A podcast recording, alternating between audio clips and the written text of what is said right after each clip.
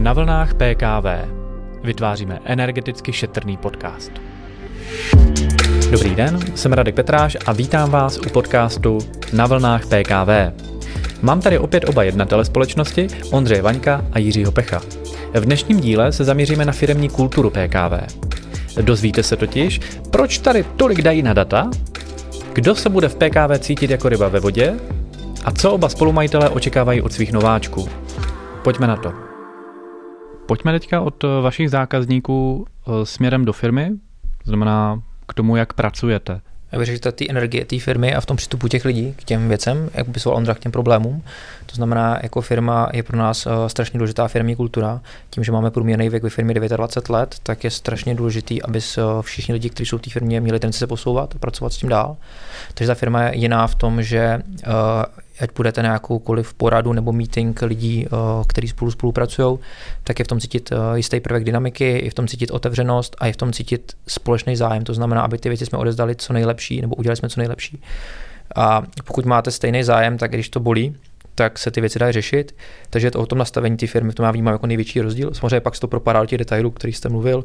To znamená, že, že ty kanceláře jsou navržené tak, aby se v těch, uh, v těch našich kancelářích pracovalo co nejlíp našim typům lidí. To znamená, Uh, nemáme meetingy v, v našich kancelářích, máme meetingy v zasedačkách, protože si myslíme, že to je správně oddělovat meetingy od kanceláří. Stejně tak si myslíme, že je potřeba mít kuchyňku, která je skoro něco jako kavárna. Myslím si, že máme jeden z nejlepších výhledů v Brně v rámci kavárny. A uh, ten člověk v té práci tráví relativně hodně času a je potřeba se cítil jakoby dobře a byl tvůrčí, protože ta naše činnost je relativně tvůrčí. A každé to pracovní místo v sobě skýtá strašně důležitý prvek, ten člověk tráví hodně času tam. To znamená, že kancelář nevypadá jenom dobře, ale taky jsou funkční. Mm-hmm. Což já vnímám jako důležitý prvek, protože jsme ty kanceláře navrhovali s architektama, tak jsme předtím hodně jako chodili po kancelářích.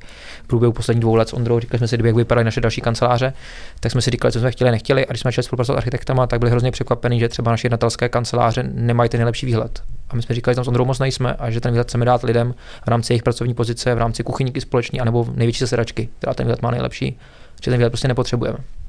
Stejně tak máme stejnou židli, jako mají naši zaměstnanci, akorát mají jinou barvu, protože si myslíme, že eh, když vybíráte něco pro sebe, tak to vybíráte stejně pro zaměstnance. Takže tady ta kultura, která vlastně se propadá z vrchu dolů, tak je hrozně důležitá. Takže to je jak myslím, v tom výjimečný, v tom, jak s tím konceptem pra- pracujeme. Já si doplním, eh, co mě se strašně líbí a co, co, co, co, je, co je fajn, tak jsou eh, tabule a vyhodnocování v každé kanceláři. Každé vlastně kanceláři máme velké obrazovky, kde vyhodnocujeme efektivity, eh, stavy zakázek, eh, efektivitu každého člověku, člověka, co se týče nákladů, ziskovosti toho daného eh, produktu nebo té dané zakázky. A je to, zase já se na to dívám i do té míry obchodně, je to strašně super prvek k tomu, když říkáme našim zákazníkům, doporučíme vám měření energií, monitorování energií. Proč co neřídíte, nebo neměříte, to neřídíte.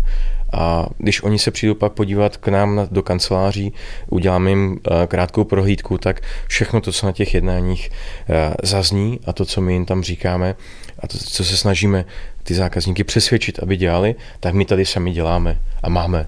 Takže to, to je zajímavé a hlavně každý ví, jak si naše firma stojí, jak si stojí ten konkrétní člověk, který na jaké práci uh, tvoří, nebo která, který ji realizuje a to je určitě jakoby velká přidaná hodnota. Dobře, a jakým způsobem tu efektivitu měříte na těch jednotlivých projektech? Jak eh, já okay, si to nedovedu úplně já, představit. Já to zjednoduším třeba konkrétně. Si představíte si uh, třeba řetězec drogerií, 220 poboček a každá ta drogerie uh, má zhruba v našem pohledu 10 fází, abych nějaký dal uh, bych nějaký popsal, tak první je, že je tam nějaká komunikace na té fázi, v té pobočku, že potřebujete mluvit se správcem, aby vám do té pobočky způsobil přístup. Druhá fáze je zaměření té pobočky samotné, třetí fáze je uh, vysypání, tomu říkáme dat od toho technika, který je z toho místního šetření, fotky, data, co naměřil.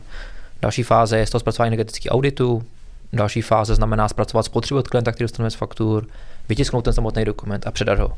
Na každý tu pobočku máme časovou dotaci, s kterou my pracujeme. A, a to znamená, jedna pobočka 10 úkolů, 220 poboček, 2200 úkolů v rámci toho našeho systému. A každý člověk, který na tom pracuje, tak v ten daný okamžik, když dokončí činnost na, tý, na tom daném milníku, tomu říkáme, tak vykáže počet času, který na tom strávil. Mm. Je to pro nás extrémně důležitý, protože pak máme perfektní zpětnou, bavu, eh, zpětnou vazbu do obchodu, jakým způsobem obchodujeme zakázky, protože není uměný vyhrát zakázku za každou cenu, ale vědět, že vyhrajeme za dobrý peníze a že víme, že to umíme vyrobit.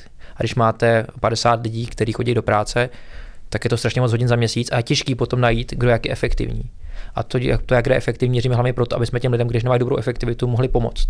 To znamená, že někomu nejde udělat třeba dobře ty spotřeby, tak je asi nějaký problém, že ostatní to jde rychle.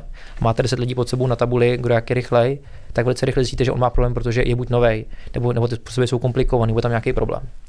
Takže nám to dává obrovskou zpětnou vazbu, jak s tím pracovat. A samozřejmě jednotlivých zakázek se dáváte do projektový manažer má několik zakázek, tak jim padá ta efektivita do nich. Potom samozřejmě fakturace, co je důležitá věc, protože my říkáme ve firmě, že nejklíčovější je nabídka, objednávka, fakturace a peníze na účtě, protože to je prostě krev firmy, kde vlastně, když neprojdí ty peníze tou firmou, tak ta firma umře jako vlastně člověk, který tu krev nemá. A v konečné fázi, pokud vám nefunguje tato základní funkce, tak umřete. Takže my říkáme firmě, že jsou to jako keci, ty ostatní věci. By jsou samozřejmě hrozně důležitý. A čím větší firma jsme, tím si můžeme dovolit mít člověka, který má na starosti třeba zaučování nových lidí jenom. Mít člověka, který má na starosti marketing. Protože to není taková ta věc jako a priori do objednávky, do nabídky, ale je to důležité, a pokud je nás víc, aby ta nabídka byla lepší. Aby jsme dodali lepší službu klientům. Ale pokud nefungují tu základní funkce, tak umíráme tak obchodníci mají denní plán, kolik by měli mít objednávek podepsaných. My víme, kolik na objednávku potřebujeme nabídek, jakou máme úspěšnost. Kolik na nabídku potřebujeme mít schůzek, kolik schůzek potřebujeme navolat telefonátu nebo od partnerů mít kontakty nebo se k těm klientům dostat. A když ten trichtýř máte a, a u každého člověka pozorujete tu fázi toho trichtýře, jak to propadá ta zakázka, tak jste schopný vidět, jak, v čem je efektivně, jak funguje a co vám na konci asi vypadne. Mm-hmm. Že vlastně my v každý okamžik víme přesně stav firmy, jaký máme zisk, jaký máme obrat a jak fungujeme. A je to krásný případ, když se třeba jsme bavili, bavili s, bance, s, ban, s bankou o úvěru na části věcí v kancelářích, tak říkali, že průměrný firmě trvá 3 až 4 měsíce, než dodají kvalitní výsledky, tak aby se v tom banka mohla jako zorientovat což účetnictví dostali výsledky druhý den, včetně Power BI přehledů a byli to hrozně v šoku. Až nás podezírali, jestli ty výsledky nejsou jako nafejkované. A když ten bankér k nám přišel, ukázal jsme, jak fungujeme, jak pracujeme, byl úplně v šoku, jak to řešíme. Dobře, a kdo, kdo všechno do toho vidí, kdo to kontroluje? Uh, kdo to kontroluje? Jedna krásná věc, čím víc ty data ukážete lidem, tím víc se snaží ty data kvalitně zaka- zadávat. To znamená, že každý člověk ví, když něco zadá, co by se na té tabuli mělo třeba změnit. A když se na té tabuli nezmění, tak je něco špatně. Takže obrovská kvalita dat se zvedla tím, jenom, že ty data ukazujete. A tím pádem to nejde, se dává do systému a na konci myslíte si někdo vede nějaký report a zaholíme, uvidíme.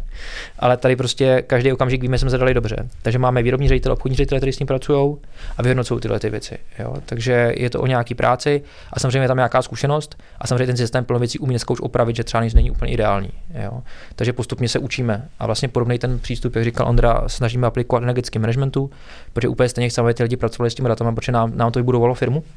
A my už jsme ten, eh, řekněme, systém, který jsme ty zakázky zpracovávali, měli už v roce 2013. Akorát to postupně košatíme, ale jako to, kdo jsme se rozhodli to pracovat takhle, už bylo v roce 2013, že to není jako až postupně, že jsme přerostli do nějaké fáze. Čili si myslíme, že když člověk jako přirozeně roste a pak teprve ten systém, tak už nikdy nedožene tu historii té firmy. Jo, my jsme třeba dělali chybu, jsme dřív ovědovali jenom zakázky v informačním systému až od objednávek dál. A dneska už objedujeme jako od oslovení klienta dál, aby jsme měli celý ten jako propad od oslovení nabídky, co u toho klienta dělalo, čiž po dvou, čtyřech letech ke klientovi a víte, že byla podepsána objednávka nebo nebyla, je to hrozně málo. Hmm. Takže to nás jako dohnalo, že existovaly nějaký sešity a nějaký prostě tradování těch informací. Takže i takové věci, jako nedělali jsme všechny informace úplně dobře, ale to základ jsme tam měli, protože nám bylo hrozně důležité pracovat s informacemi, protože vždycky ta informace je pravda. Dobře, já se vás teďka zeptám na vaše spolupracovníky, na vaše kolegy, se kterými pracujete, protože tenhle ten proces kontroly, transparentnosti, eh, vůbec způsobu, jakým fungujete, tak eh, to chce asi specifické lidi. Já si nemyslím úplně specifické lidi, ale je strašně důležité jen to vysvětlit, proč to děláme. Eh, noví kolegové, kteří přijdou, tak si myslí, že pokud by jim to nebylo vysvětlení, že je to nějaká šikana, možná do určitý míry nějaká buzerace, ale když jim pak vysvětlíte ty důvody, ty, které tady zmiňoval před Jirka, tak to všichni pochopí a, nebo většinou se stává, že nám to všichni pochopí a začnou to dělat. A jakmile e, vidí opravdu na tabuli, že ty jejich konkrétní kroky mají nějaký vliv na výsledek firmy a na to výsledek i jejich činnosti, e, tak e, zatím bych nezaznamenal jsem zatím žádný problém. Většinou spíš u těch nováčků a řeknou, ty to jsem nikdy neviděla, to jsem nikdy, nikdy neviděl a proč to děláte. A myslí si, že to je jenom kvůli tomu, že uh, budeme uh, skenovat jejich činnost, jestli pracují efektivně a nemají moc nějaký dlouhý pauzy na oběd. No to, já sám bych se na to díval ještě trošku jinak, protože největší problém je, pokud zavádíte ve firmě něco se stávajícíma zaměstnancema novýho. Jsme začali poprvé vykazovat před třema lety, tak tam byla ta trošku ta vlna té averze vůči tomu, proč vykazujeme na zakázkách. A se podařilo nějak vysvětlit, odpracovat to s našimi stávajícíma zaměstnancema. A dneska, když uděláte to, že ty televize vypnete, protože se nám teďka stalo tím, že nových kancelářích tak ne všechno úplně na začátku dobře fungovalo, a nám ty televize tři dny nešly, tak naši zaměstnanci říkali, že jsou úplně slepí. A že vlastně nevědí na základě, co mají rozhodovat. A že jim to připadá hrozně jako, jako divný, že na základě na tabuli, poje se do svých přehledů a vidí, co mají, jak, kolik lidí pracuje v týmu, kolik je tam připravený, jak stíhají, jak plní třeba harmonogram. A najednou tam prostě jako není, je to vyplý, tak je to obrovská panika. Takže nejlepší je teďka, když se to jako vypne, tak ty lidi jsou strašně překvapený. Jak jim to vlastně informace berou, jako prostě samozřejmý. A jeden nebo dva kolegové od nás odešli zkusit nějakou jinou výzvu a říkali, že největší šok byl do jiný práce a tam se rozhodl na základě pocitů a ten, kdo je nejsilnější na poradě. A že vlastně to byli lidi introvertnějšího charakteru a tady byli relativně jako, řekněme, hodně vysoko ceněný, protože dokázali ty věci zvládat, skutečně odpracovat. A šli, pak šli do jiné firmy a tam se to řešilo tom, kdo jako líp umí mluvit na poradě a najednou se začali propadat a v té firmě skončili. Mm-hmm. Jo. A jim to bylo hrozně nekomfortní. A snažili se jako bojovat za tu pravdu a nikdo na, na, na druhé straně nechtěl jako vyslyšet. Takže ta věc jako je vždycky dvousečná, takže většinou ty lidi, pokud se to naučí dobře použít, jak říká on, tak je to fajn. Rozhodně si nemyslím, že naše firmní kultura stojí na kontrolování a na efektivitě jenom. Naše firmní kultura stojí na tom, že jsme mladí lidi, pořádáme team buildingy, vánoční večírky, jiné akce, máme třeba akce Chmeldej. Chmeldej? Chmeldej, jasně, kde jednou za měsíc, první čtvrtek v měsíci firma zaplatí velký osuda piva, protože máme v kancelářích vlastních pípů, protože točení pivo je jako super, že jo, v kanceláři. Samozřejmě po pracovní době a všichni uh, lidi, kteří měli narozeniny ten měsíc předtím, tak donesou nějaké občerstvení, protože v tom množství 50 lidí se blbě přeje a většinou tady nikdo není, nikdo na výjezdě a je to taky jako zvláštní. Tak jsme našli takový způsob, jak jednou za jednou za, vlastně za měsíc, první čtvrtek uh, v měsíci si uděláme takovou akci. Mm. A to jako definuje hodně tu kulturu té firmy. A samozřejmě jsou to ty mladí lidi, tak ty vztahy mezi nimi jakým způsobem fungují. Teďka myslím, jako jak jdou spolu na pivo ven, jdou spolu líst někam na, na, na, skály, nebo jdou spolu jezdit autama, nebo něco, co v těch lidech vlastně vyvolává to přátelství i. A myslím si, že tím, že s Ondrou jsme i zároveň přátelé, tak se snažíme, aby ty věci i ve firmě se propadaly jakoby dál, že ty věci si neužíváme jenom my s Ondrou, ale snažíme se to dostat do celé firmy. Jako i jak způsobem vnímáme svět a co nám se ta firma dává. Jo.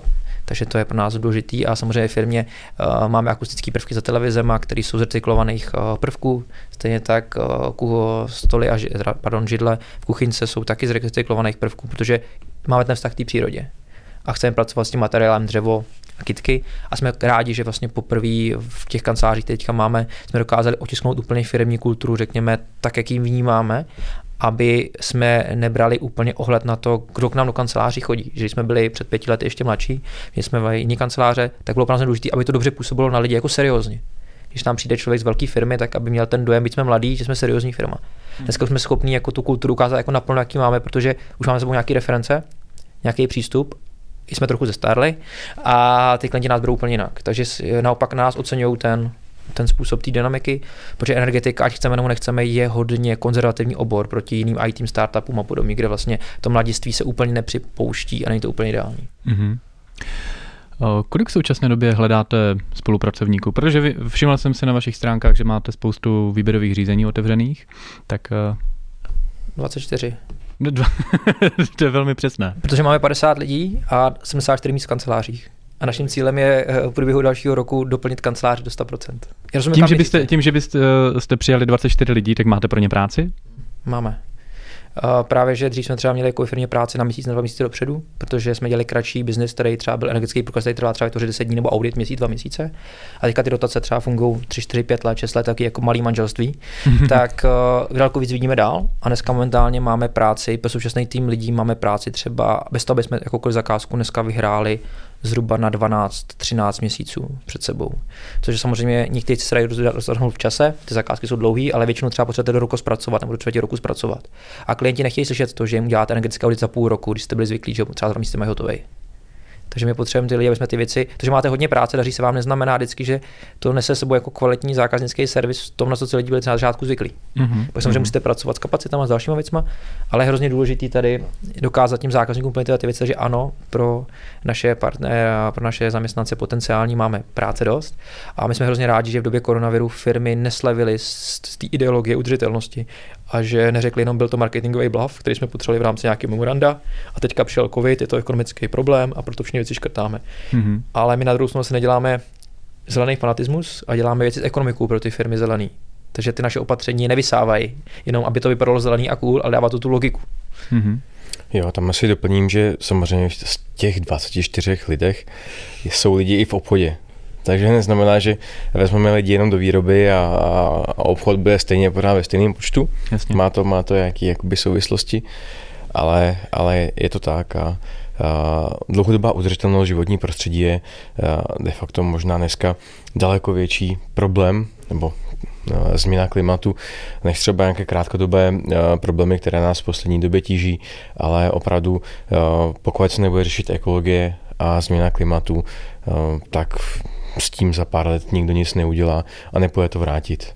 Takže i tohleto téma je zajímavý jak pro nás, tak pro naše zákazníky. Jsem byl hrozně překvapený, jsme měli vlastně v pátek kvartální poradu a náš hlavní uh, technický ředitel, hlavní auditor, měl prezentaci o tom uh, o energetice a zmínil tam i dvě čísla jenom, že za loňský rok umřelo v Evropě půl milionu lidí na pevné částečky ve vzduchu, které jsou v rámci uh, vylučování CO2 uvolňované do vzduchu a v České republice to bylo 11 000 lidí a dával to jakoby do rovnítka s covidem, jak vlastně kolik se věnuje pozornosti mediální i řekněme kapacity lidí do boje s covidem a máme úmrtí přes pět tisíc, myslím, že teďka jsem četl dneska ráno v součtu a je to skoro čtvrtě roku a v Česku umře 11 lidí na tyhle ty problémy, které jsou s klimatickým opatřením. A znečištění ovzduší. ovzduší. Mm-hmm. A vlastně nikdo to nechce ani slyšet jo, se o tom bavit a hrozně se to jako schazuje, že to není tak důležitý to téma. A on tam jenom dál, jako, jako že on je faktografický, tak nám říkal, aby jsme se jako uvědomili, čemu věnujeme fázi a že až skončí covid, tak ta udržitelnost a klima bude jako důležitější.